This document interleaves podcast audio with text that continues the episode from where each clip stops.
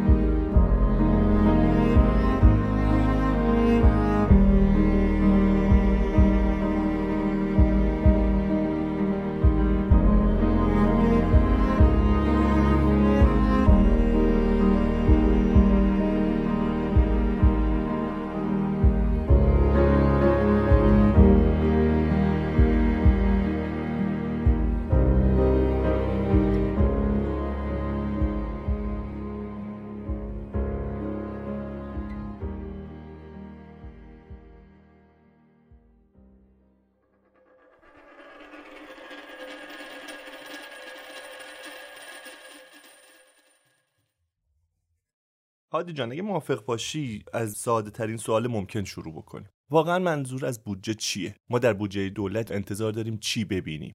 ببینید در واقع بودجه مهمترین سند مالی هست که دولت هر ساله تهیه می‌کنه و به مجلس ارسال می‌کنه و در واقع هر ریالی که دولت بخواد منابع کسب بکنه در طی یک سال مالی و هزینه بکنه باید مجوزش رو در بودجه سنواتی از مجلس بگیره طبق قانون. لذا از این جهت برای دولت ها عرض کردم که خیلی مهم هست که بتونن بودجه خوب و واقع بینانه ای رو تقدیم مجلس بکنن. برای مردم هم خیلی باید این مهم باشه خب؟ چرا؟ به خاطر اینکه ببینید اینکه دولت از چه محل می‌خواد منابع کسب بکنه و در چه محل می‌خواد هزینه بکنه این تاثیر مستقیم در زندگی مردم داره. چطور؟ اینکه مثلا فرض فرمایید که دولت آیا می‌خواد مالیات بگیره؟ اگر می‌خواد مالیات بگیره از چه پایه های مالیاتی می‌خواد استفاده بکنه؟ آیا می‌خواد اوراق بفروشه؟ می‌خواد اموالش رو بفروشه؟ از نفت چقدر می‌خواد استفاده بکنه. همه اینها به نوعی در زندگی مردم موثر هست. مشخص ترین شاید مالیات باشه که همه مردم لمس بکنن. اگر دولت نتواند از محل هایی که محل های مناسبی است برای تأمین مالی تأمین مالی بکنه و منابع رو کسب بکنه مثلا فرض فرمایید که باید بره استقراض بکنه برای اینکه کسری بودجهش رو برطرف بکنه. همون اتفاقی که ما در سنوات گذشته و سال جاری هم شاهدش بودیم. خب این مستقیما اثر می‌ذاره بر پایه پولی و نقدینگی و تورم و این سفره مردم رو به صورت مستقیم متاثر می‌کنه. درست یعنی راستش سوال بعدی که می‌خواستم بپرسم این بود که واقعا مردم باید نگران این باشن که در بودجه دولت چه اتفاقی میفته ولی اینجوری که شما میگی به خاطر اینکه تاثیر مستقیم داره در زندگیشون طبعا باید نگران باشن. ولی ببینید اتفاقا دقیقا به همین خاطر هست که تو خیلی از کشورها این وظیفه حاکمیت مطالبه مردم از حاکمیت که بیان و به زبان ساده این بودجه رو براشون تبیین بکنن. آقا این بودجه که شما برای سال آینده در واقع در نظر گرفتی این چه آثار مستقیمی در زندگی ما می‌ذاره و مردم از دولت مطالبه می‌کنن که باید بودجه رو به گونه تهیه و تدوین و تصویب بکنی که در واقع کمتر سفره ما رو تحت تاثیر منفی قرار بده. خب تو سمت مصارفش هم همینه می‌خواستم عرض بکنم. ببینید اینکه دولت بیاد مخارج تو حوزه سلامت چقدر می‌خواد انجام بده تو حوزه مثلا آموزش تو حوزه ورزش یا دفاعی و امثال و محیط زیست این باز به صورت مستقیم اثر می‌ذاره. اگر دولت می‌خواد مثلا در سال آینده سبد معیشت بده این رو باید در بودجه ردش رو ببینه. لذا ملاحظه میفرمایید. هم در سمت منابع و هم در سمت مصارف کاملا سیاست هایی که دولت می‌خواد اتخاذ بکنه اثر مستقیم داره و در واقع زندگی مردم. در با توجه به اینکه دولت هم در واقع این اموال مال خودش که نیست که در واقع وکیل از طرف مردم شما برای ارزیابی باید بدونی که دولت چگونه داره از اینها استفاده می‌کنه.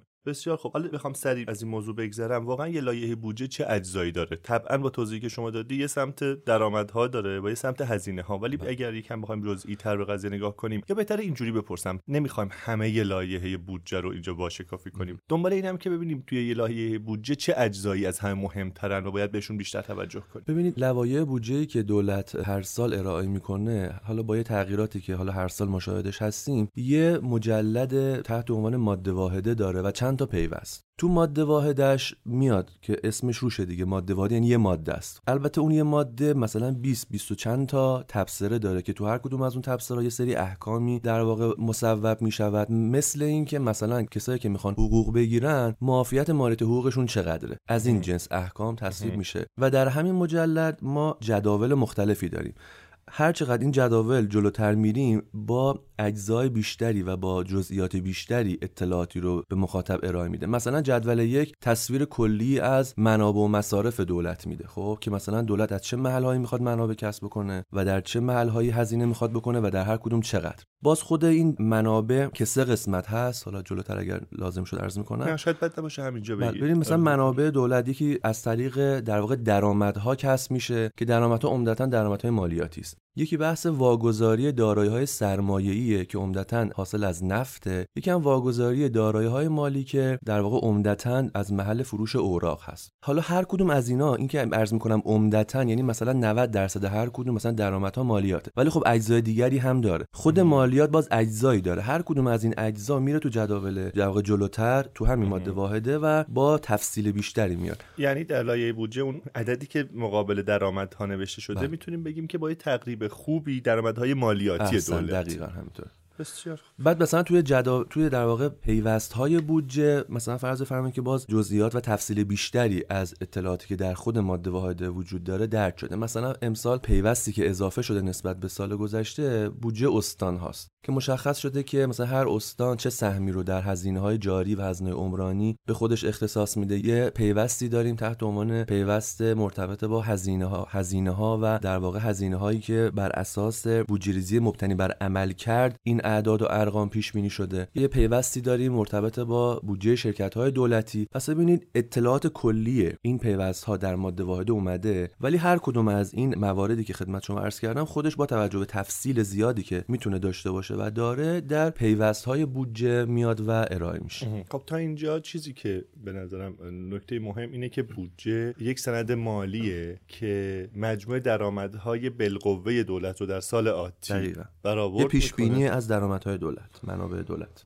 و چگونه هزینه کردن اونها رو هم بیان می‌کنه. ولی آیا هر لایحه بودجه باید هدف یا اهداف خاصی رو دنبال بکنه؟ یا همین که یک نظم ماندگار داشته باشه کفایت می‌کنه؟ ببین دقیقا همینطوره. این یکی از نقدایی که به بودجه ما وارده این هستش که بالاخره این بودجه که تدوین شده و ارائه شده چه هدفی رو دنبال می‌کنه؟ همونجور که عرض کردم اینکه دولت بخواد از محلهای منابع کسب بکنه و در جاهای هزینه بکنه خب اینو بعد ردش رو تو بودجه ببینیم دیگه. و انتظار داریم که این اعداد و ارقام ما رو برسونه به یک جای دیگه. خب یعنی واقعا بایستی که دولت بگه من برای مثلا فرض فرمایید که هدفم توسعه سلامت در کشور لذا بودجه رو برای این موضوع تهیه و تدوین کردم. ما علیرغم توصیه های اکیدی که میشه از منظر کارشناسی که بالاخره باید بودجه سنواتی یه هدف مشخصی رو دنبال بکنه خیلی تو بودجهمون ردی از این موضوع نمی‌بینی میشه خیلی کلی چند تا از این اهداف رو برای ما بگی که مثلا این اهداف چیا باید مثلا فرض فرمایید که دولت بگه که آقا من شرایط اقتصادی اقتصادی کشورم. رکود تورمی مثلا در سال جاری. هدفم این هستش که این بودجه رو طوری تدوین بکنم که مثلا اقتصاد کشور از رکود تورمی خارج بشه. یا مثلا فرض فرمایید که من در حوزه محیط زیست مشکل دارم. بودجه رو طوری تهیه کردم که مثلا مسائل و مشکلات در این حوزه مقداری کم رنگ تر بشه. در حالی که میگم تقریبا ما همچین چیزی رو تو بودجه سنواتی نمی‌بینیم خب؟ حتی ادعاش رو هم نمی‌بینی؟ نه به نظر من حتی ادعاش ببینید گاهی وقتا مثلا فرض یه ادعای مطرح میشه خب؟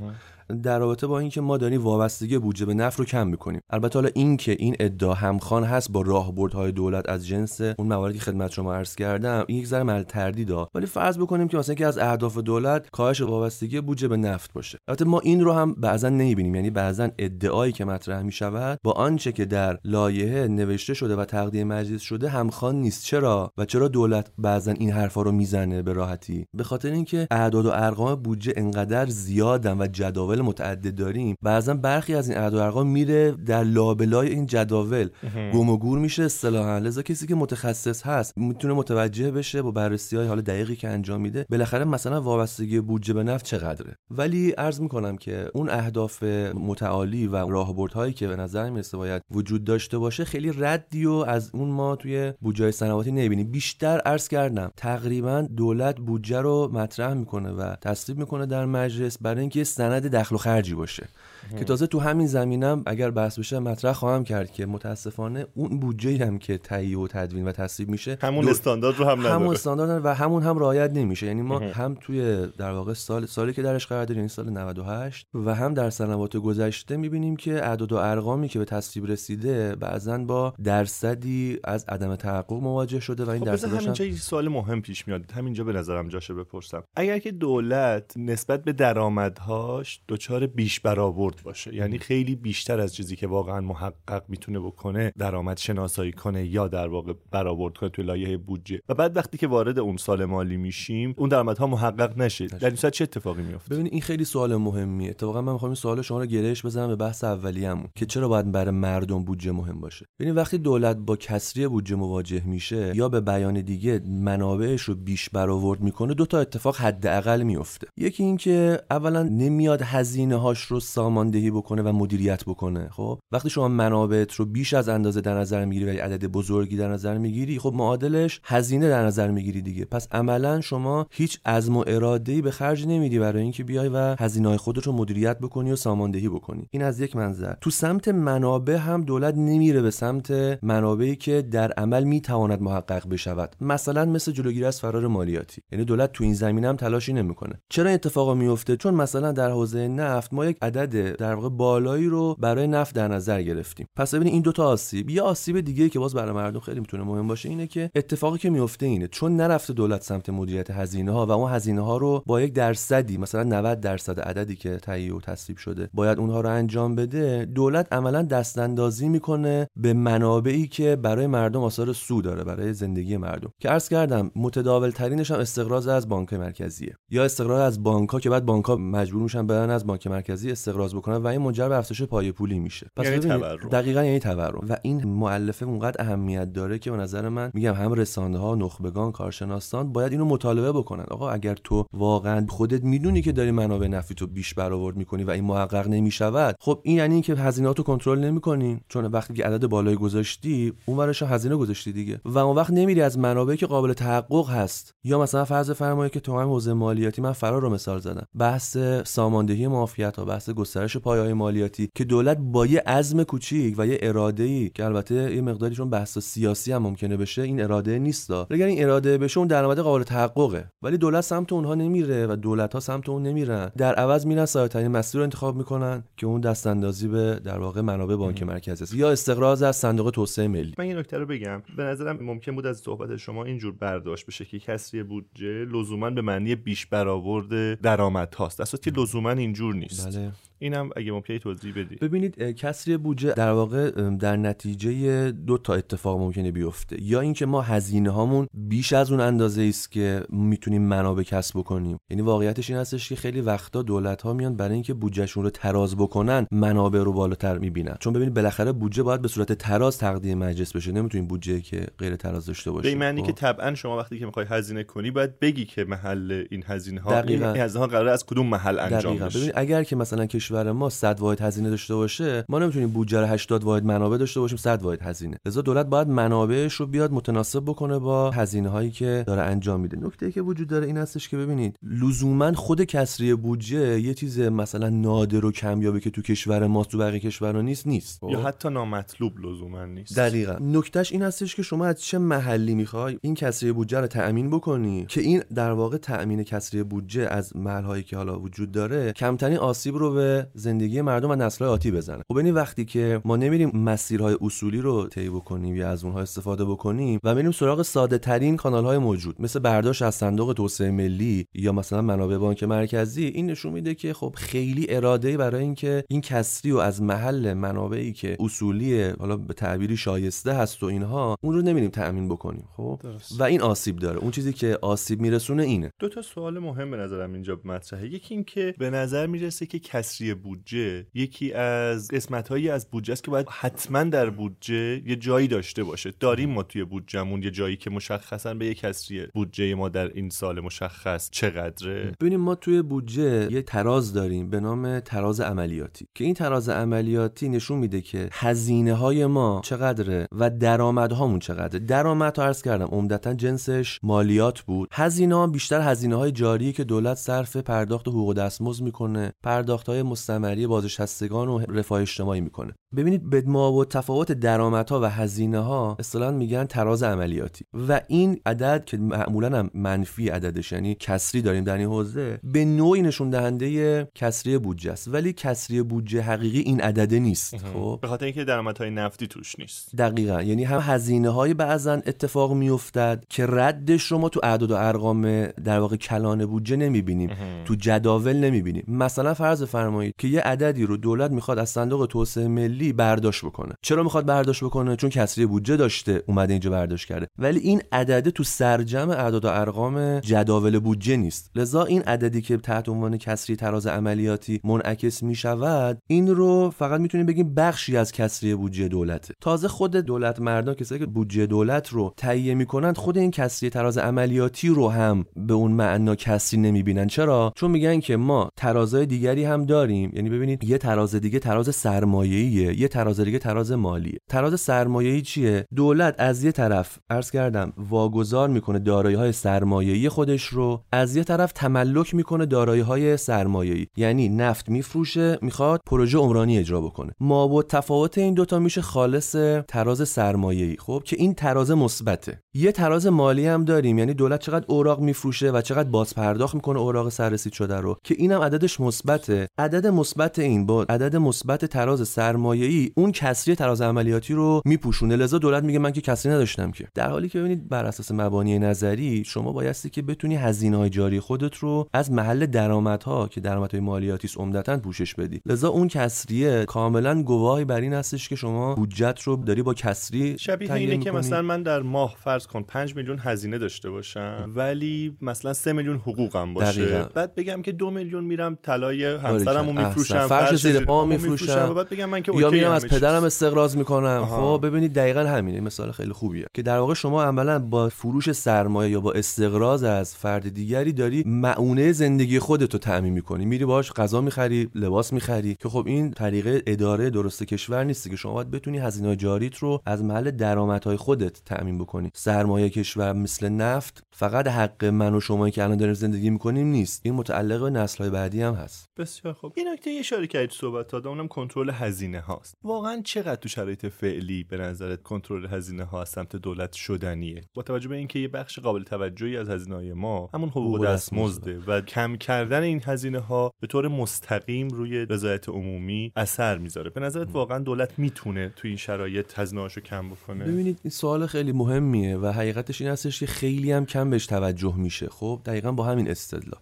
نکته که وجود داره تا میگیم مدیریت هزینه فقط ذهنا میره به سمت اینکه یعنی دولت بره بره کارکنانش رو مثلا اخراج بکنه حقوقاشون رو مثلا نده یا کم بکنه. این واقعیت این هستش که ما چون کشورمون یه کشور نفتخیزی بوده و بر اساس منابع سرشار نفتی اداره شده حقیقت این هستش که ما نتونستیم یه حکمرانی خوبی رو در کشور پیاده بکنیم. یعنی رفتیم تو حوزه های مختلف داریم کارایی می‌کنیم که این کارا لزوما با هزینه کرده کارا اتفاق نمیافتاده. علتش هم روشنه دیگه. وقتی من یه منابع رایگانی دستم اومده به معنای در مقابل با بحث مالیات که خیلی راحت تر حاصل میشه خب عملا هزینه کردش هم خیلی راحت تر بود. این ما در حوزه های مختلف هزینه کرد داریم انجام میدیم هزینه می‌کنیم. خب منابع صرف می‌کنیم. که لزوما هزینه های کارایی نیست. هم تو بودجه های عمرانی این اتفاق خیلی میفته شما دیدید دیگه جاهای مختلف کلنگ خورده ولی سالهای سال هستش که به پایان نرسیده. و هم در حوزه مصارفی که داریم انجام میدیم این مصارف درست انجام نمیشه. من بخوام یه چند تا مثال ساده خدمت شما بزنم. ببین مثلا در حوزه رفاهی. ما چند تا دستگاه چند تا نهاد چند تا بنیاد داریم داره تو کشور کار رفاهی انجام میده. سمرش چی شده؟ سمرش این شده که خانوارهای قابل توجهی تعداد قابل توجهی از خانوارها دارن از چند محل بهشون حمایت میشه کمک کمیته امداد کمیته امداد بهزیستی. آستان قدس بنیادهای مختلف که اینها هر کدومشون دارن کمک‌های حمایتی انجام میدن. از اون طرف به دلیل محدودیت منابع خانوارهای متعددی داریم که تحت پوشش نیستن. خب ما می‌تونیم اینجا یک مدیریت هزینه بکنیم و منابع محدودمون رو به درستی تخصیص بدیم. یا مثلا در حوزه سلامت. ببینید سالهای ساله که بحث میشه که شما باید پرونده الکترونیک سلامت داشته باشی نظام ارجاع داشته باشی پزشکی خانواده داشته باشی. نه اینکه من سرم درد گرفت برم پیش متخصص پزشک متخصصم بیاد یه سری آزمایش های تشخیصی و بالینی و اینها مثلا بنویسه و این هزینه های نظام سلامت رو افزایش بده. پس وقتی میگیم بحث مدیریت هزینه انتظار داریم که دولت بره به سمت اولا شناسایی مراکز عمده هزینه ای و بعدم اصلاحات رویه ای عرض می‌کنم واقعا ما هم در حوزه سلامت هم در حوزه رفاهی که دو تا از مراکز بزرگ هزینه ایمون هست اصلاحات رویه خوبی می‌تونیم انجام بدیم. که این می‌تونه کمک بکنه. از اصلاحات رویه‌ای چیه؟ اصلاح رویه یعنی اینکه این شیوه ای که ما الان داریم هزینه می‌کنیم در حوزه سلامت با توجه به اینکه نه پرونده الکترونیک داریم. یعنی سابقه بیمار مشخص نیست. عرضم به خدمتتون که نه نظام ارجاع داره رعایت میشه و اینها. یا تو حوزه رفاه همونجور که عرض کردم تعدد مراکز رفاهی رو داریم که داره منابع ما. به درستی اونجا هزینه نمیشه. دقیقاً. هزینه داریم. حالا من دقیقاً. ببینید و حالا جالبه که هم برای هر دو موردی که من خدمت شما عرض کردم قانون داریم ما. یعنی هم تو قانون 98 این یه تبصره اوورده شد که اون مراکزی که دارن کار هزینه انجام میدن پرداخت رفاهی انجام میدن اینها باید یه جای بانک اطلاعات مجتمعی وجود داشته باشه که مشخص بشه آقا آقای ایکس یا خانوار ایکس داره از فلان دستگاه یا فلان بنیاد یا فلان نهاد پرداختی بهش صورت می‌گیره که دیگه مشخص باشه توی سیستم که دیگه از چند جا بهش پرداخت حمایتی انجام نشود. یا در حوزه بحث سلامتی خدمت شما عرض کردم هم تو قانون برنامه پنجم بود هم تو برنامه ششم بود که اتفاقا بیفته. ولی به نظر می‌رسه مباحثی مثل تعارض منافع گروه های ذی‌نفع و گروه های حالا ثروت و قدرت به نوعی اجازه انجام این امور اصلاحی و اصلاحات رویه‌ای رو اصطلاحا متاسفانه نمیدن تو کشور. خب حالا که به نظر نکته خوبی اشاره کردی همینجا من یه رفت و برگشت داشته باشم به این سوال. اول می‌خوام ببینم که برای اینکه بفهمم حالا اون گروه های ثروت و قدرت دارن چیکار می‌کنن اول لازمه که یه بار یه مروری بکنیم مراحل تدوین تصویب و اجرای بودجه رو برامون بگو خیلی بله. سریع.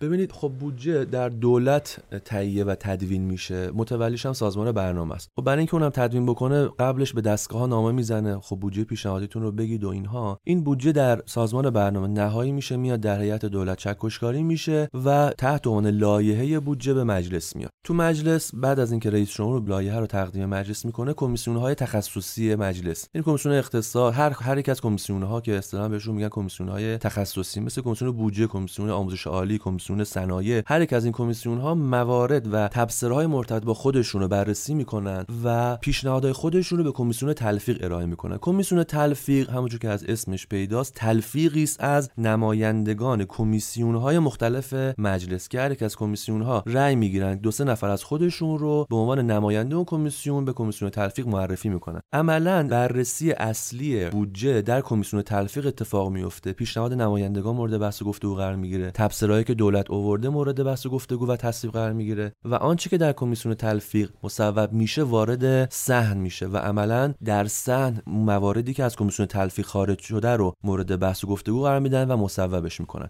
حالا در همین اسنا من گروزی بزنم به بحث قبلی. در همین اسنا گروه های لابیگر و گروه هایی که برای دریافت منابع بودجه بیشتر مشغول رایزنی هستن در خود بدنه دولت شروع به رایزنی و لابی می‌کنن که بخشش طبیعیه وا. ولی یه بخش قابل توجهش هم غیر طبیعیه. این من از داخل مجلس شروع نمیشه. یعنی از قبل بله بله. دقیقا از قبل از دولت یعنی در خود دولت شروع میشه در فرایند تدوین شروع میشه و بعد در مجلس که میاد حتی من می‌خوام بگم این لابی بعد از تصویب بودجه اتفاق میفته و این خیلی عجیبه. ببینید به دلیل اینکه بودجه که ما عملا تصویب می‌کنیم بودجه نیستش که برخلاف آنچه که ادعا می‌کنیم مبتنی بر عمل کرد باشه و معمولا بودجه افزایشیه. بودجه سال قبل دستگاه رو 10 درصد افزایش میدن میشه بودجه سال بعدشون. چون بر این اساس بودجه تدوین و تصویب میشه عملا حتی بعد از تصویب بودجه دستگاه میفتن دنبال لابی کردن تو سازمان برنامه عمدتا که تخصیص بیشتری بگیرن. لذا این فرآیند چانه زنی متاسفانه از صفر تا صد تخصیص بودجه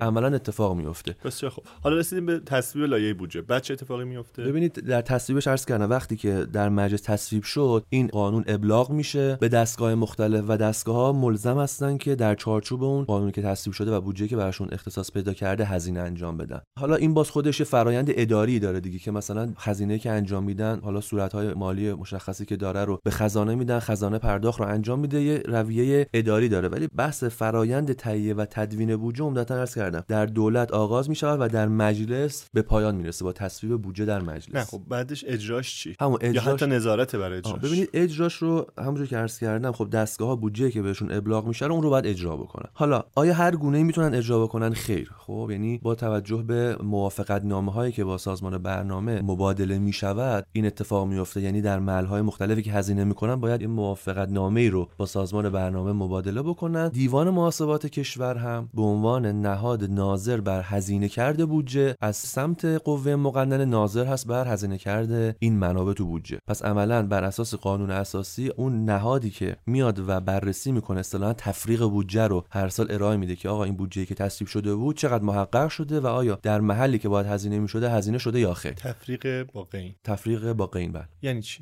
ببینید به این معناست دیگه که عملا دیوان محاسبات میاد و بررسی می‌کنه. مثلا اگر که قرار بوده دستگاه الف اینقدر هزینه انجام بده تو اوضاع مختلف آیا این امر محقق شده است یا خیر؟ می‌خوام یه مثال ساده بزنم. مثلا هدفمندی. اگر قرار بوده هدفمندی اجرا بشود و مثلا فرض فرمایید که 42 هزار میلیارد تومان یاران نقدی به افراد پرداخت بشه یه عددی به تولید پرداخت بشه یه عددی به سلامت پرداخت بشه آیا این اعداد و ارقام تخصیص پیدا کرده یا نکرده اگر خب؟ انحرافی مشاهده کرد چه اتفاقی میفته خب اونو گزارش می‌کنه و البته بعدش خیلی اتفاق ویژه‌ای نمیفته متاسفانه. آره یعنی یکی از نقایصی که ما داریم کلا فقط بحث بودجه نیست. هیچ ضمانت اجرای آنچنانی برای کسی که تخطی می‌کنه از اجرای قانون وجود نداره و البته عرض می‌کنم گزارش می‌شود ولی اینکه بعدش چی حالا کسی که تخلفی کرده چه اتفاقی میفته و آیا گزارش می‌شود به مردم یا خیر؟ متاسفانه ردش آره موقعی که لایحه بودجه میره به مجلس خیلی توجه می‌گیره. همه بله دنبال این هستن که ببینن که چه خبر توی لایحه بودجه مثلا 99 ولی هیچ کس نمیگه که لایحه بودجه مثلا قانون بودجه 95 چه اتفاقی براش افتاد 96 چه اتفاقی براش افتاد. والا من می‌خوام حقیقتش از تمثیلی استفاده کنم. شاید نپسندن برخی از شنوندگان ولی مثل بعضی از بازی های استقلال پرسپولیس هست که قبل از شروع برنامه یا قبل از اینکه بازی شروع بشه یه هیجان خیلی زیادی داره و همه فکر می‌کنن وای چه خبری اتفاق قرار بیفته. بودجه یه جوری اینجوریه. خب به جهت البته اهمیتی که داره این طبیعیه هیاهوی کاذب داره؟ ببین هیا هیاهوش به نظر من واقعی باید باشه. خب ولی وقتی که بودجه به صورت غیر دقیق یا حتی سوری تصویب میشه و یه چیز دیگه هم تقریبا اجرا میشه آدم احساس می‌کنه که یه جوری هیاهوی کاذب بوده. خب فکر خب؟ این حرف اول بحثمون رو نقض می‌کنه که شما گفتی که بودجه به خاطر اینکه شیوه برآورد درآمدها و هزینه های دولت رو نشون میده چیز مهمیه. ولی همین حالا داری میگی ببین... سوریه. نه ببینید این حرف در تناقض با اون نیست. اتفاقا من عرض کردم این که میگیم باید مطالبه بکنن چون که واقعیت این هستش که اگر اعداد ارقام سوری بسته بشه و دولت هر جوری دلش می‌خواد بودجه رو اجرا بکنه همین اتفاقی میفته که الان مردم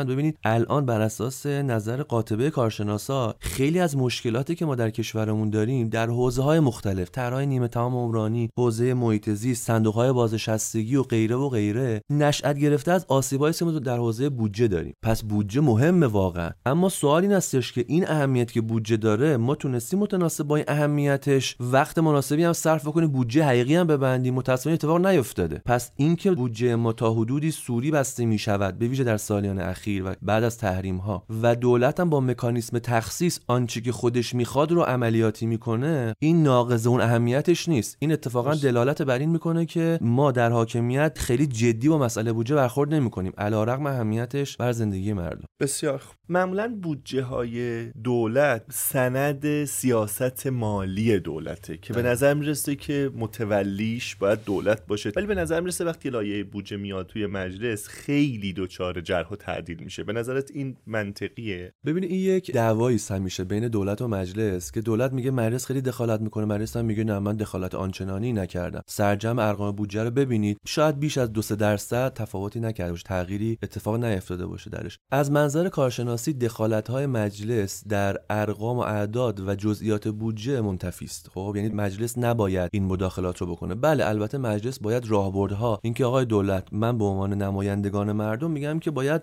راهبردهای بودجه در سال آینده اینها باشه. اولویت واقعا همینجا بپرم وسط حرفت. واقعا نماینده ها دخالت نمی‌کنن در جزئیات. ببینید چرا؟ علتی که واقعا من نماینده به خاطر ساختن یه پل یا یه بیمارستان برای یه حوزه انتخابیم چونه نمی‌زنم توی ببین چونه زده می‌شود ولی درصدش رو اگر بیاید مقایسه بکنید با عدد کل بودجه خیلی عدد بالایی نیست. ببینید همین که دولت میاد و ارزم به خدمت شما که یه سری تبصره های متولی رو یعنی الان شما مثلا نگاه بکنید تو هم ماده واحده تقریبا 30 صفحه دولت داره احکام قانونی میاره. خب حتما وقتی احکام قانونی میاد یکم نماینده احساس می‌کنه که وظیفه شهری و ملیش اقتضا می‌کنه که یه حکمی هم او بذاره در بودجه برای اینکه مملکت اصلاح بشه. که عمدتا به دلیل نگاه های منطقی و کوتاه‌نگرشون این احکام احکام خیلی مناسبی نیست. لذا می‌خوام عرض بکنم که به نظر من یه حد میانه وجود داره. نه مجلس خیلی داره دخالت می‌کنه یعنی اونقدر واقعا دستش باز نیست که بخواد مداخله بکنه. از اونورم دولت اینو باید بپذیریم که بعضا میاد و بودجه رو تقدیم مجلس می‌کنه که با نقدهای بسیار جدی مواجه هست. و وقتی میان بودجه رو در مجلس می‌خوان پرزنت بکنن میگن آقا خب بودجه در اختیار شماست خودتون اصلاح بکنید. یعنی آها. مثلا برای بودجه 99 حالا من گریزه بودجه امسالم بزنم یکی از نقدهای جدی بودش که آقا شما که اصلاحات ساختاری رو وعده کرده بودید پس چرا نیاوردید؟ خب دوستانی که از دولت تشریف میارن در مجلس توضیح میدن میگن آقا این بودجه در اختیار شماست. شما باید تصمیم بگیرید شما تصمیم گیرنده اصلی هستید مجلس شأنش این هست و آن هست. شما اصلاحش بکنید. یعنی وقتی خودشون با زبان خودشون بیان می‌کنن از اون طرف اگه مجلس تغییراتی بده بعد اون وقت میان بیان می‌کنن که آقا این که لایحه اصلا دولت نبود که تغییرات متعددی کرد و اینها. لازم می‌خوام عرض بکنم که آنچه در عمل اتفاق میفته تغییرات تغییراتی نیست که ماهیت لایحه دولت رو بتونه تغییر بده. خب ببین یه اشاره شما کردی از مراحل تدوین و تصویب و اجرا. واقعا این مراحل چقدر برای مردم شفافه و مردم کنجکاو اگر بخوان ببینن داره چه اتفاقی میفته چقدر دسترسی دارن به این اطلاعات؟ ببینید برای مردم که اصلا شفاف نیست برای خود نماینده های مردم هم حتی شفاف نیست. یعنی به دلیل اینکه عمدتا ببینید فرایند تصویب و تهیه بودجه فرایند کاملا سیاسیه.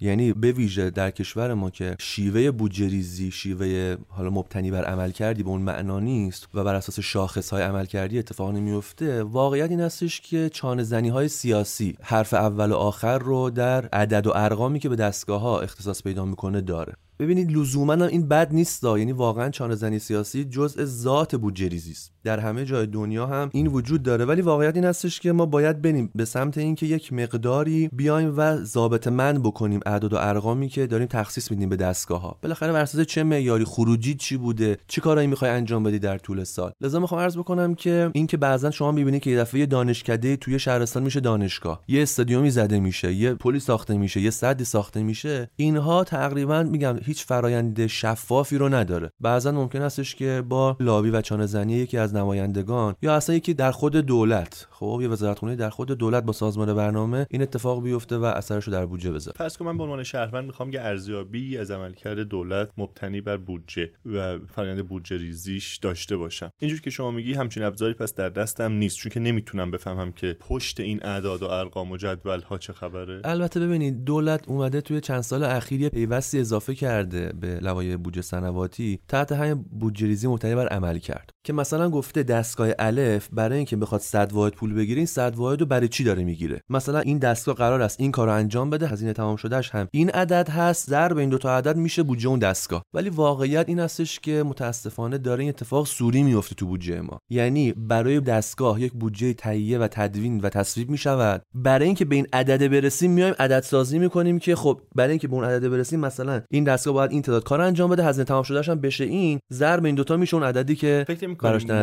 گرفت دقیقاً به همین برمیگرده که ما بودجه رو به دستگاه میدیم.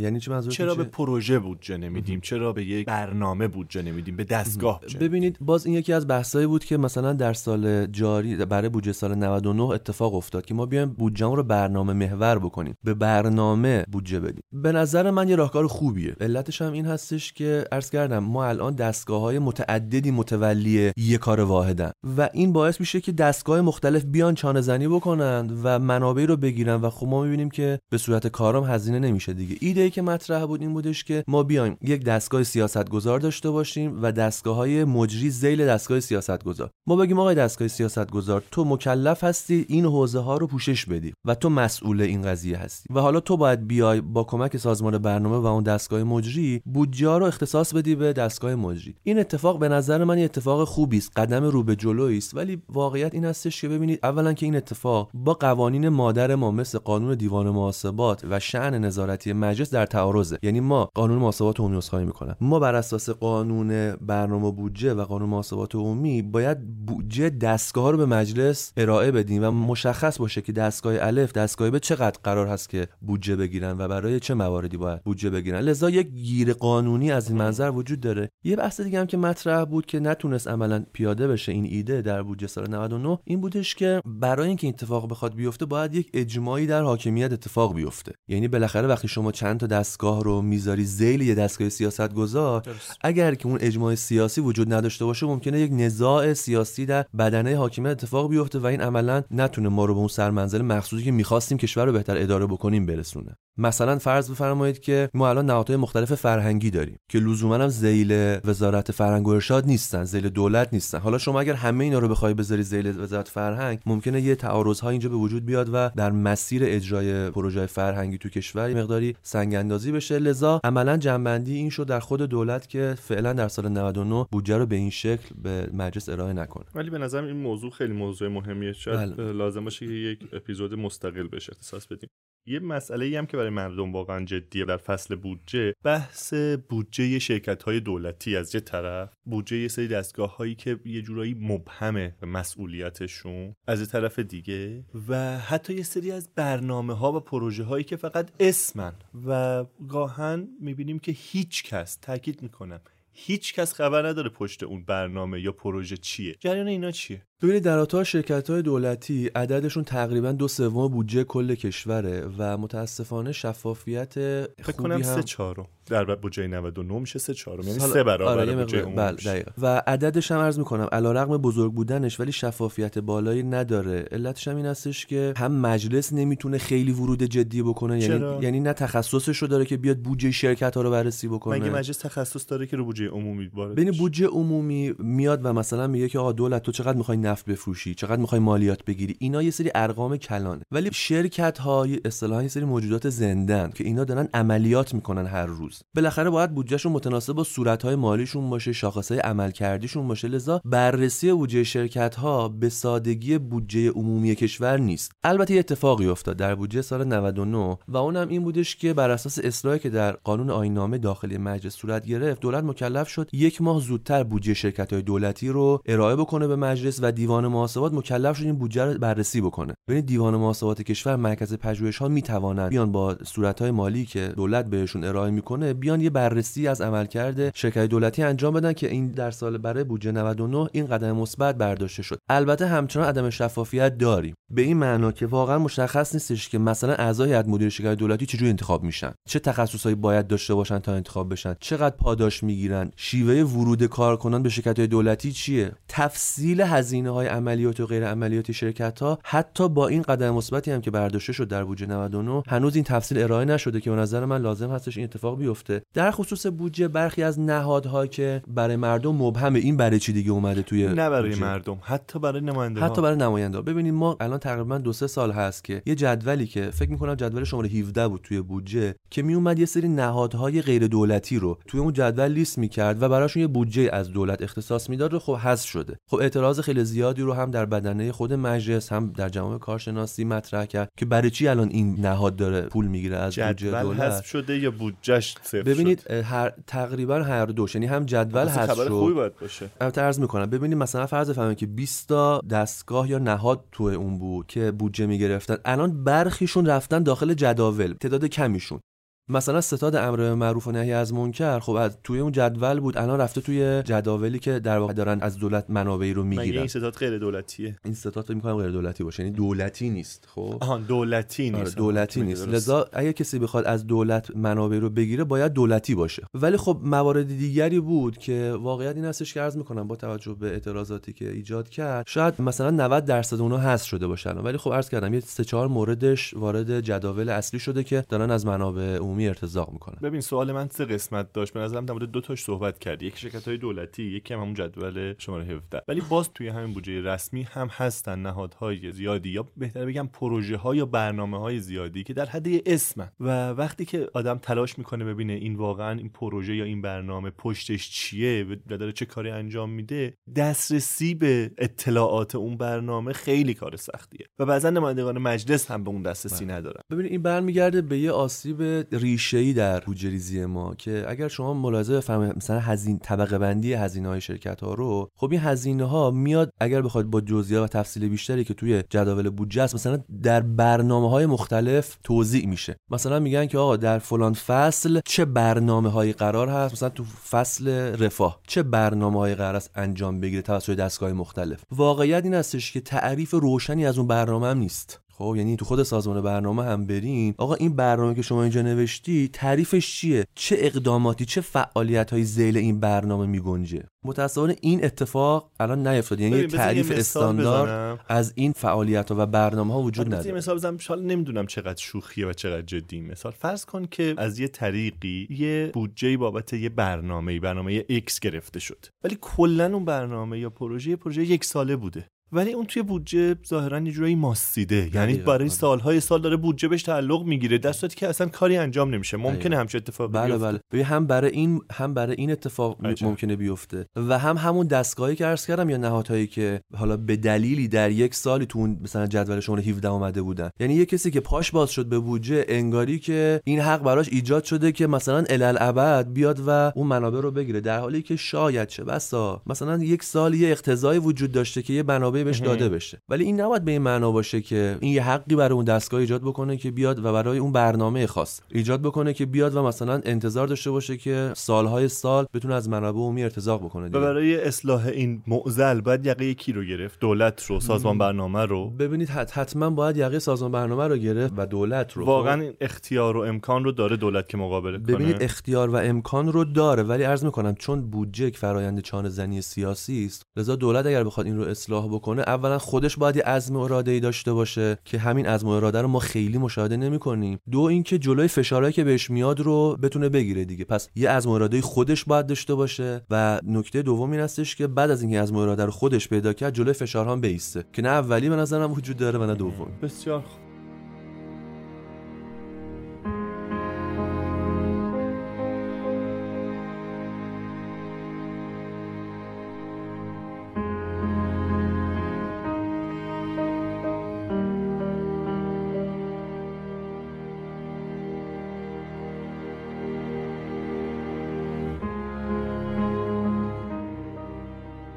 بسیار خب اجازه بدید که وارد مرحله دوم گفتگومون بشیم و مشخصا در مورد بودجه 99 صحبت کنیم. به نظر شما بودجه 99 تا چه اندازه متناسب با شرایط اقتصادی ویژه‌ای که درش قرار داریم بسته شد؟ به نظر من اصلا متناسب با شرایط سال 99 نیست با همین سراحت علتش هم این هستش که خب ما در حوزه صادرات نفت با مشکل مواجه شدیم. خب اگر بخوایم واقع بینانه صحبت بکنیم و آن چیزی که سالهای سال به دنبالش بودیم که بودجهمون رو از نفت مستقل بکنیم و یک بودجه غیر نفتی رو ببندیم الان به برکت تحریم هایی که آمریکا انجام داده این زمینه فراهم شده. انتظار می‌رفت که هم در بودجه سال 98 و هم در بودجه 99 همونجوری که خود دولت وعده داده بود یه اصلاحاتی از جنس اصلاحات ساختاری رو مشاهد باشیم. ولی متاسفانه بررسی که انجام شده نشون میده که این اصلاحات ساختاری اتفاق نیفتاده و همچنان ما داریم برای سال دوم قفلت می‌کنیم از این در واقع اصلاحات ساختاری در بودجه. لذا به نظر من لایحه بودجه 99 تناسبی با شرایط جاری کشور نداره. به نظر بودجه 99 نسبت به سالهای گذشته وابستگیش به نفت کمتر شده یا حتی نفتی تر شد ببینید دولت توی جاهای مختلف در بودجه 99 اومده از منابع نفتی استفاده کرده که لزوما اثرش رو در سرجمع منابع هم نذاشته. مثلا یه عدد 48 هزار میلیارد تومانی گفته که من می‌خوام از فروش یک میلیون بشکه نفت به دست بیارم. یه عدد 30 هزار میلیارد تومانی می‌خواد از صندوق استقراض بکنه که این دوتا عدد توی سرجمع منابع بودجه هست. ولی یه عدد نزدیک 47 هزار میلیارد تومانی می‌خواد از صندوق توسعه برداشت بکنه که این در واقع تو ارقام بودجه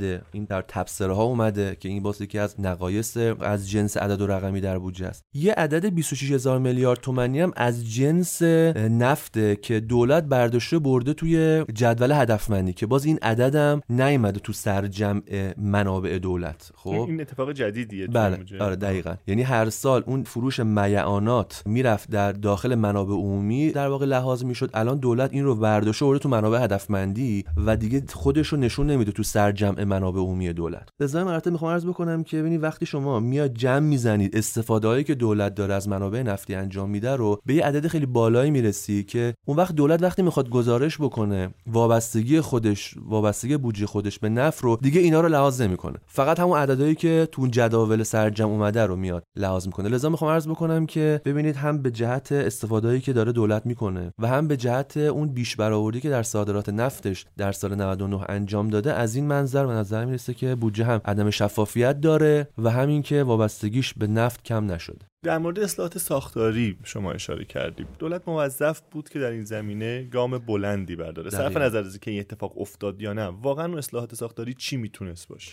ببینی حداقل انتظار از اصلاحات ساختاری این بود که شما بیای و درآمد نفتیت رو واقع بینانه ببینی. ببینید دولت خودش اذعان می‌کنه که من یک میلیون بشکه نفت در روز رو نمی‌توانم محقق بکنم. ولی برآوردش اینه که یک میلیون ولی در بودجه یک میلیون بشکه نفت صادرات یک میلیون بشکه نفت و میعانات رو آورده. خب این آخه چه نسبتی با اصلاحات ساختاری در بودجه داره؟ ببینید اصلاحات ساختاری خیلی زوایای متعددی داره. مثلا رابطه نفت با مثلا شرکت ملی نفت چی می‌تونه باشه؟ اصلاحاتی که منجر به اصلاحات در حوزه بازنشستگی میشه. اینا همش زوایای اصلاحات ساختاری بودجه می‌تونه باشه. ولی اولین گامش اینه. اصلا شما ببینید برنامه اصلاحات ساختاری بودجه رو که سازمان برنامه تهیه کرده ببینید در خود عنوانش این مطلب تصریح شده به جهت کاهش وابستگی مستقیم بودجه بودجه نفت. خب این یعنی چی؟ یعنی اینکه حداقل منابع نفتی خود رو واقع بینانه ببین. همین اتفاق سادم نیفتاده خب؟ فکر کنید چرا این کارو می‌کنه ببین علتش این هستش که عزم و اراده در کلیت دولت وجود نداره که بره از منابعی که می‌تواند محقق بشود تامین مالی بکنه. خب منابع چیه؟ ببینیم مهمترینش مالیاته.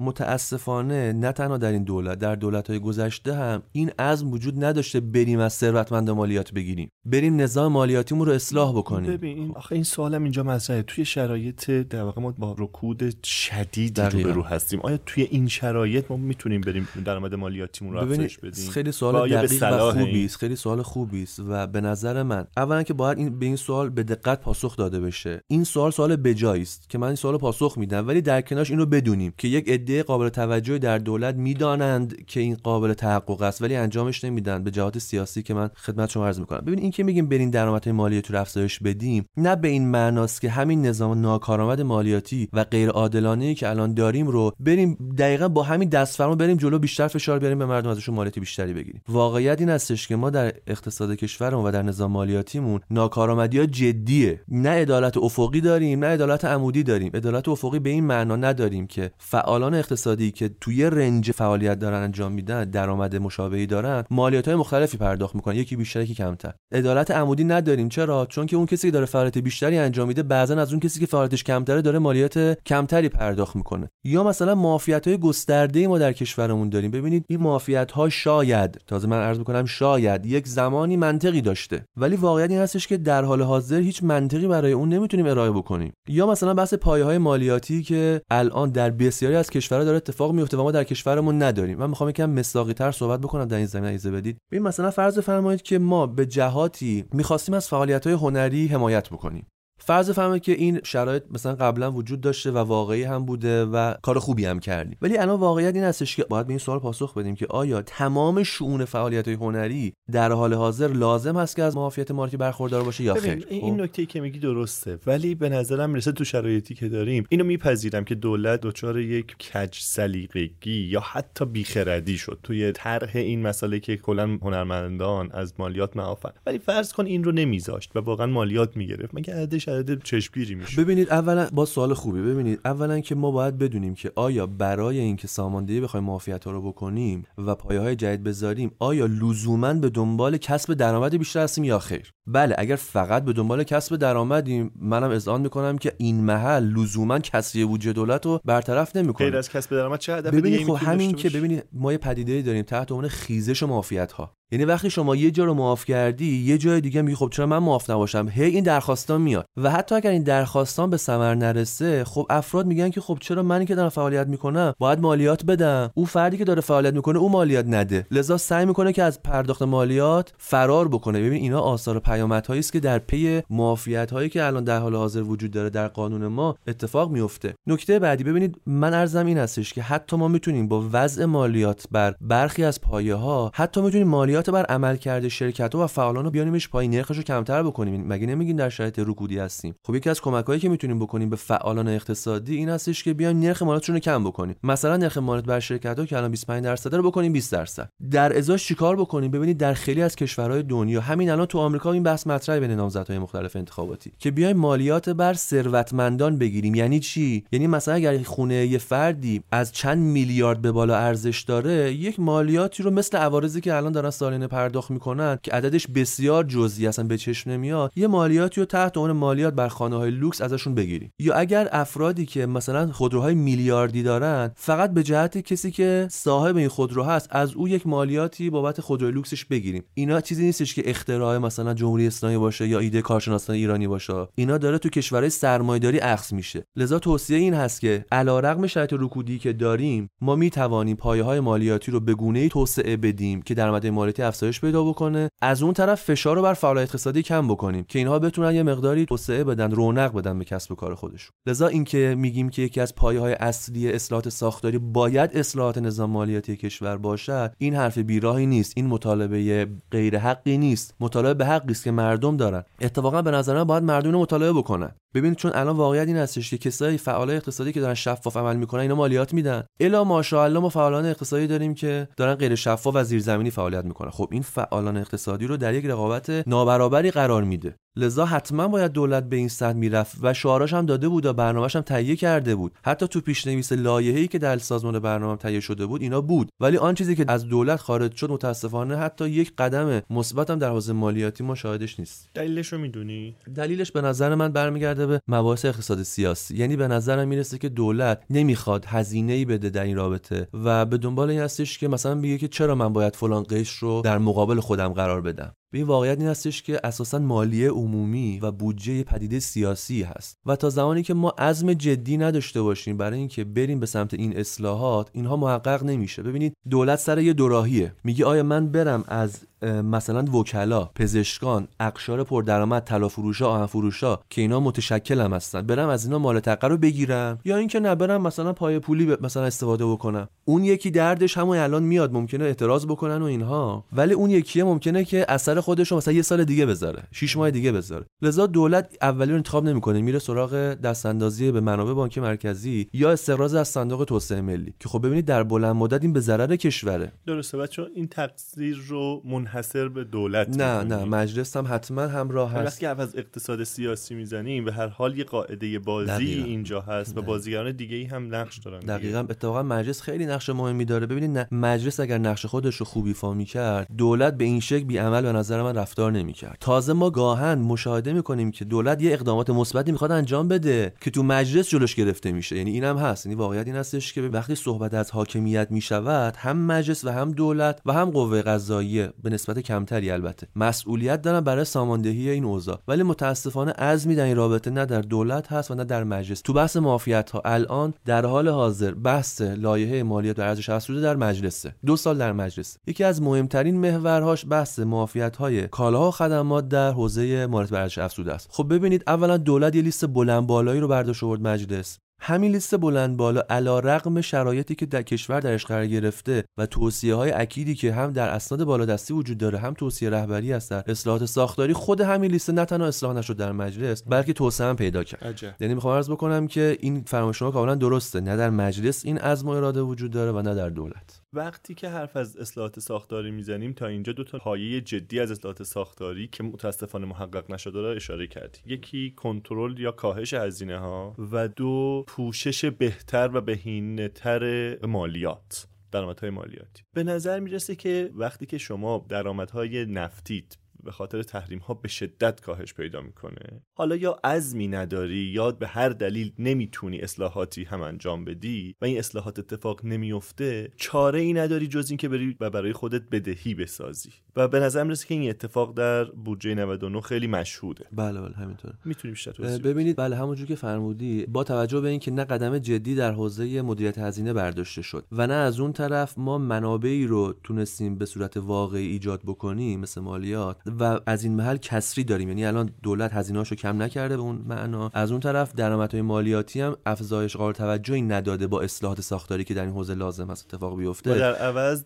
دوچار دو تا بیش برآورد جدیه یکی درآمد یکی در حوزه نفته یکی هم در حوزه اوراقی که می‌تونه بفروشه. البته ببینید باز در حوزه استقراض خود مولد سازی هم. بله عرض می‌کنم. ببینید در حوزه استقراض عددی که الان در بودجه 99 ارائه شده که هولوش یعنی بیش بیش از 80 هزار میلیارد تومنه این عدد اولا قانون برنامه ششم رو نقض می‌کنه. یعنی بر اساس قانون برنامه ششم دولت مکلف بوده تا سقف 50 هزار میلیارد تومن بیاد و از این محل تأمین مالی بکنه. که خب 80 هزار رو میگه من رفتم از شورای سران مجوز گرفتم. حالا اینکه بالاخره مجلس این وسط پس چیکاره است؟ این یه سوالی است که باید بهش پاسخ داده بشه. ولی به نظر می‌رسه که دولت اومده با تمهیداتی که اندیشیده و مثلا بانک ها رو مکلف کرده بیان توثیق بکنن این اوراق رو این اینا رو بخرن و نزد بانک مرکزی به اون بدهی خودشون این رو توثیق بکنن و یه سری صندوق های سرمایه گذاری با درآمد ثابت رو مکلف کرده که بخشی از دارایی خودشون رو بیان از این اوراق خریداری بکنن و نگهداری بکنن. دولت می‌خواد یه بازارسازی بکنه برای اینکه اوراقش به فروش بره. خیلی هم ما بدبین نیستیم به اینکه اتفاق بیفته. لذا تو عدد کسری این عدد رو نمیاریم. پس البته واقعیت این است واقعیت این هستش که دولت از منظر بودجه‌ای چون کسری داشته اومده برای خودش بدهی ایجاد کرده که بخواد در واقع این بدهی رو به سالهای بعد منتقل بکنه. ولی یه نکته ای که حالا تحت عنوان یکی از contribution های دولت در لایحه بودجه 99 هم خودشون مطرح می‌کنن این هستش که دولت اومده عدد قابل توجه 48 هزار میلیارد تومان مولد سازی می‌خواد انجام بده. حالا این یعنی چی؟ ببینید این ترم اساسا یه ترم جدیدی نیست. یعنی ما در بودجه سنوات گذشته هم چیزی تحت عنوان مولد سازی دارای دولت داشتیم که مثلا در بودجه سال جاری یعنی 98 حدود 4500 میلیارد تومن عدد مولد سازی دارای دولت بوده. چقدر محقق شده در هفت ماه سال؟ حدود 300 میلیارد تومن اصلا مولد سازی یعنی چی؟ خب مولد سازی یعنی اینکه آقا من دولت تفاوتش با فروش همون ببینید مولد سازی تفاوتش با خصوصی سازی چیه؟ اون که دولت اراده کرده از مولد سازی دقیقا همین بحث فروشه. در حالی که این فروش, واژه فروش اموال و دارایی های غیر منقول. در حالی که آنچه که از مولد سازی به نظر می‌رسه که وجود داره در خیلی از جای دنیا اتفاق میفته اینه که دولت بیاد از اموالی که الان استفاده ازشون نمی‌کنه اونها رو ازشون یه جریان درآمدی ایجاد بکنه. یه مثال سادهش اینه که یه ساختمونی داره این رو اجاره, اجاره بده. خب به این میگن مولد سازی. ولی خب ببینید باز متاسفانه اتفاقی که افتاده اینه دولت ارادش فقط بر فروش این هاست. حالا نکته چیه؟ ببینید همین اراده سال قبل هم بود دیگه. شما از کجا میگی که ارادش ببینید آن چیز بر فروش آیا از سابقه دولت میگی یا اینکه خود بودجه این رو ببینید خب نوشته مولد سازی و فروش اموال. و بعدم آن چیزی که خب دوستانی که در دولت هستن و میان پرزنت می‌کنن بودجه رو مطرح می‌کنن این هست. خب البته عدد عدد عدد بالاش هم همین رو همین رو بیان می‌کنه دیگه. حالا عرض می‌کنم نکته که وجود داره ببینید عدد 4500 سال گذشته امسال شده 49000 میلیارد تومان در حالی که چقدر محقق شده بود در هفت ماه امسال؟ فقط 300 میلیارد تومان پس بدنه دولت دستگاه اجرایی نه انگیزه ای دارن برای اینکه اینها رو واگذار بکنن. خب یعنی واقعا هیچ دستگاه دولتی دوست نداره 10 تا ساختمونش بشه 9 تا. یعنی جزء حیثیت خودش می‌دونه تعداد ساختموناش رو و نه اینکه متاسفانه راهبرد مشخصی در دولت وجود داره برای این واگذاری ها که اگر وجود داشت درآمد امسال ما بودجهمون در مزیقه بود. اگر واقعا راهبرد مشخصی و از مراده وجود داشت خب چرا درآمد 4500 محقق نشد؟ تازه من می‌خوام عرض بکنم که در شورای سران مصوب کردن که عدد 4500 ای 10000 میلیارد تومان افزایش پیدا بکنه. یعنی عددی که از این مل عملا برای بودجه 98 در نظر گرفته شد حدود 14000 میلیارد تومان بود. که عرض می‌کنم عدد 300 میلیارد تومان فقط محقق شده. یه نکته دیگه هم اشاره بکنم. ببینید نه تنها عددش برامون باید مهم باشه و بیش برآوردیش به معنای کسری وجود در سال آینده خواهد بود. یه نکته دیگهش این هستش که ببینید وقتی سازوکار شفافی وجود نداشته باشه برای این واگذاری اموال هیچ بعید ندونید که این اتفاقی که برای بعضی از این خصوصی سازی ها در سالهای گذشته تا افتاد در این فروش اموال هم باشیم. یعنی دولت اگر که سازوکار شفاف و روشنی ارائه نکند برای مکانیزم واگذاری اموالش هیچ بعید ندونید که ما در سنوات آتی شاهد این باشیم که از این مل فسادهای بزرگ اتفاق افتاده. اموال دولت به ثمن بخص به آشنایان نمی‌دونم افراد مختلفی به فروش رفته که در واقع عرض می‌کنم به نظر من یک فاجعه بزرگتر از آن چیزی که در برخی از این خصوصی سازی اتفاق افتاد رو ما شاهدش خواهیم. عجب. ببین توی سمت درآمدهای دولت منظور درآمدها درآمدهای مالیاتی نیست کل در واقع منابع بهتره بگیم. 48 هزار میلیارد تومان فروش نفت و گاز داریم. بله. که شما میگی بیش برآورد. 49 هزار میلیارد تومان مولد سازی یا فروش اموال منقول و غیر منقول داریم. که شما میگی به شدت بله بیش بله. برآورد. تقریبا 88 هزار میلیارد تومن اوراق داریم که میگی محقق میشه یا نه؟ به نظرم می‌رسه با اون تدابیری که دولت اندیشیده همون که عرض کردم هم بانک‌ها رو مکلف کرده بیان این اوراق رو بخرن هم صندوق‌های با درآمد ثابت. آره استقراض دولت هم فقط به این خلاصه نمیشه. بله، یه 30 هزار دقیقاً. میلیارد تومن هم از از, صندوق صندوق داره استقراض می‌کنه. یه عددی هم ببینید تو این عددهای بودجه ای نیستا. یه عددی هم تو تبصره ها داره از صندوق استقراض می‌کنه. یعنی تو بله، تبصره بله. چهار یه عدد 3.4 میلیارد یورویی رو داره از صندوق برداشت می‌کنه که اون هم چیزی در حدود 47 هزار میلیارد تومان خب میشه. حالا اتفاقی داره میفته ما با بیش برآورد عجیب غریبی توی سمت منابع روبرو هستیم. در بله. صورتی که به نظر می‌رسه که هزینه هامون واقعیه. دقیقا. یعنی چی؟ چه اتفاقی میفته ببینید اتفاقی که میفته این هست که دولت میره از به سمت استقراض بیشتر از صندوق توسعه ملی در حالی که این منابع منابعی بوده که باید برسه به دست فعالان بخش به خصوصی سادگی می‌تونه این کار رو بکنه؟ والا داره این کارو می‌کنه. چندین سال داره اتفاق میفته نه خب؟ این کار تا حالا توی بودجه داره میاد دیگه. خب. بیش از این هم می‌تونه این کار رو بکنه. و آیا ما منابع به اندازه کافی داریم که این کار رو بکنه ببینید حقیقت این هستش که ما محدودیت منابع صندوق رو داریم. و یکی از دلایلی که کارشناسان بیان می‌کنن که دولت باید از کانالهای دیگه تامین مالی بکنه دست اندازی منابع صندوق نکنه همینه. که واقعا خب روشن نیستش که ما این شرایط تا چند سال دیگه قرار ادامه پیدا بکنه. یعنی اگر می‌دونستیم که تحریم مثلا 6 ماه دیگه برداشت نمیشه باز ما می‌تونیم نفت بفروشیم. بله دولت میره از منابع برداشت می‌کنه که بعدا می‌ذارم سر جاش. ولی واقعیت این هستش که چون چشم انداز روشنی هم از تداوم شرایط موجود وجود نداره لذا به نظر من می‌رسه که از خطوط قرمز باید این باشه که دولت از منابع صندوق برداشت نکنه. اما عرض کردم ساده ترین راهش این هستش که دولت میره از منابع بانک مرکزی استقراض می‌کنه یعنی پای پولی استفاده می‌کنه کما که تو هفت ماه امسال هم این کارو کرده. یعنی فکر کنم نزدیک به سی هزار میلیارد تومن دولت در همین چند ماهی که از در واقع سال گذشته 7 ماهی که از سال گذشته نه ماه دیگه ها یا نه آره شد. نه شد. تقریبا بیش از سی هزار میلیارد تومن از بانک مرکزی استقراض کرده لذا به نظرم می‌رسه که دولت عملا میره به این سمت. یه سوال دیگه ای که خیلی مطرح بود این بود که علا رقم توصیه و هشدار خیلی از کارشناسان اقتصادی دلار 4200 همچنان در این بودجه هست و دولت اصرار داره به تخصیص دلار 4200 واقعا این امکان رو دولت داره با این کسری عجیب غریب بودجه که اینقدر دلار رو ارزون تخصیص بده و در واقع منابع این چه خواهد بود و واقعا چه آثاری روی بودجه خواهد داشت. ببینید واقعیت این هستش که توصیه بسیار از کارشناسان حذف 4200 ارز 4200 علتش هم این هستش که هم تجربه گذشته نشون داده که اثر خودش رو نذاشته ارز 4200 و هم مفاسدی که در عمل داشته. خیلی از بازرگانان بخش خصوصی بیان می‌کنن که اونا اصلا رنگ ارز 4200 رو هم ندیدن. ندیدن و نمی‌دونن که این ارز رو به کی اختصاص پیدا کرده. لذا از این اینجا یه سوال بپرسم. علت اصرار دولت توی 4200 دلار 4200 چیه؟ والا نمی‌دونم از خودشون از البته من اینو عرض بکنم. ببینید اگر قرار هست هست اصلاح ارز 4200 به ارز مثلا نیما مثل همین قضیه بنزین, بنزین باشه, باشه. من توصیه این هستش که انصافا این کار رو انجام ندن ولی به جهت کارشناسی واقعیت این هستش که این ارز ارز 4200 توصیه نمی شود و من این نکته خیلی مهمی رو اشاره بکنم اینجا. ببینید دولت گفته که من می‌خوام با توجه به صادرات یک میلیون بشکه در روزم از نفت و معدنیات گازی و استقراض 16 درصد از سهم صندوق توسعه ملی بیام یه منابع ارزی داشته باشم. به اندازه 10.5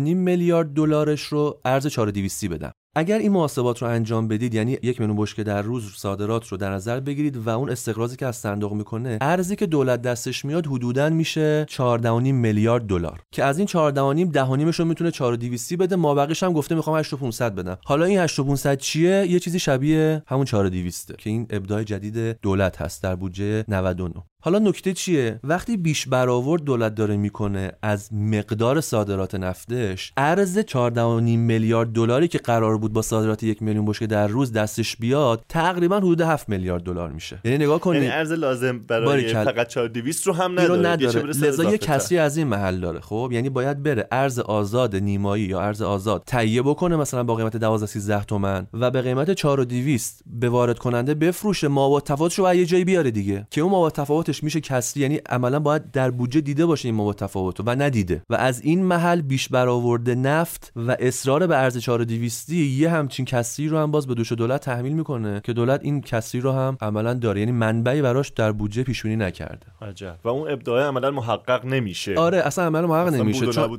دقیقا. همینطور. بسیار خب خیلی عالی. من به نظرم با یه سوال کلی این بحث رو تمام بکنم و لطفا بعد از پاسخ این سوال اگه جنبندی هم داری شما خودت بگو. اگر بخوای یک نکته مثبت از بودجه 99 بگی اون چیه؟ به بیش از یک نکته بگم. اول اینکه همین بودجه شرکت های دولتی که ارائه شد به نظر من گام خیلی مهمی بود و واقعا جای تشکر داره از دولت که این اتفاق افتاد. اطلاعات خیلی خوبی از بودجه شرکت های دولتی ارائه شد. تقریبا تحقیقا اولین بار بود که این اتفاق افتاد و می‌تونست تصویر روشنی از بودجه شرکت دولتی ارائه بده و نقاط ضعف و قوت عملکرد شرکت ها رو شناسایی بکنه و مجلس الان می‌تونه ورود بهتری بکنه نسبت به تصویب بودجه شرکت های دولتی. در حوزه هزینه ها ببینید یه اتفاقی که البته این پیشنهاد رو با کمکی که در مجلس اتفاق افتاد پیشنهادی که مرکز پژوهش‌ها عملا ارائه کرد و در بودجه 98 رقم خورد دولت همین رو الحمدلله در بودجه 99 هم آورده و اون بحث پرداخت به ذینفع نهایی بود. البته متاسفانه ناقص آورده شده. ولی همین که آوردن باز به نظر می‌رسه یه قدم مثبته.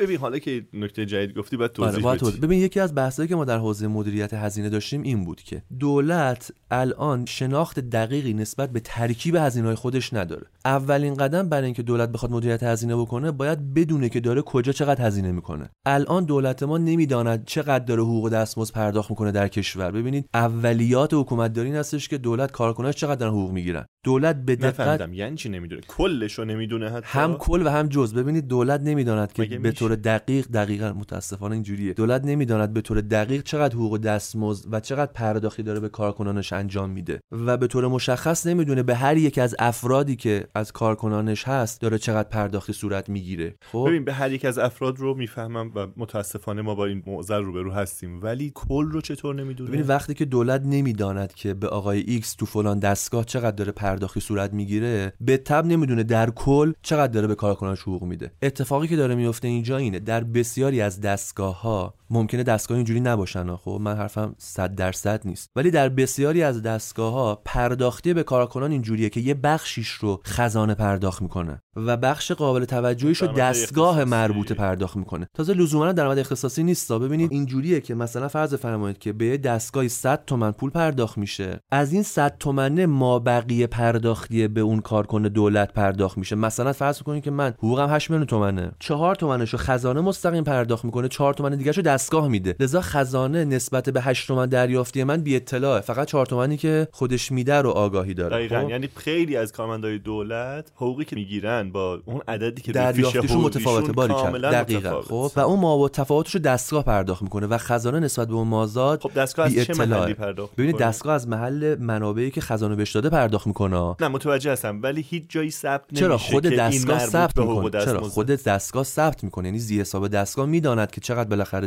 دریافتی این فرد هست. ولی اطلاعاتش بعضا به درستی منتقل به خزانه نمیشه یا اصلا انتقال پیدا نمی‌کنه. نکته که وجود داره این است که تو بحث پرداخت به زینف نهایی صحبت از این است که آقا کلیه مخارج حداقل تو بحث پرداختی کارکنان رو باید خزانه پرداخت بکنه. یا تو بحث پرداخت حمایتی اتفاقی که الان میفته اینه که کمیته امداد میگه آقا من دارم از 100 تا خانواده حمایت می‌کنم پولش رو بده من می‌خوام بهشون پرداخت بکنم. یا بهزیستی به همین ترتیب. ما در همین حوزه متاسفانه شاهد هزینه کردن ناکارا بودیم. بعضا منابعی به جهاتی دریافت شده ولی در جهات دیگری هزینه شده. خب بحث این هستش که آقایون دستگاهی که دارید شما پرداخت مستمری یا کمک هزینه می‌کنید اطلاعات اون فرد یا خانوار رو با کد ملی و با هر دیتیلی که لازم هست به خزانه بدید. خزانه مستقیم پرداخت بکنه به حساب اون زینف نهایی. این اتفاق تا حدودی به حمدالله در لایحه بودجه 99 دیده شده که انشالله با کمک مجلس و خود دولت انشالله باید این رو تکمیلش بکنیم. لذا هم در بودجه شرکت های دولتی و هم در بحث پرداخت به زینف نهایی به نظر می‌رسه گام های مثبتی برداشته شد. بسیار خب خیلی متشکر به نظرم گفته خوبی بود.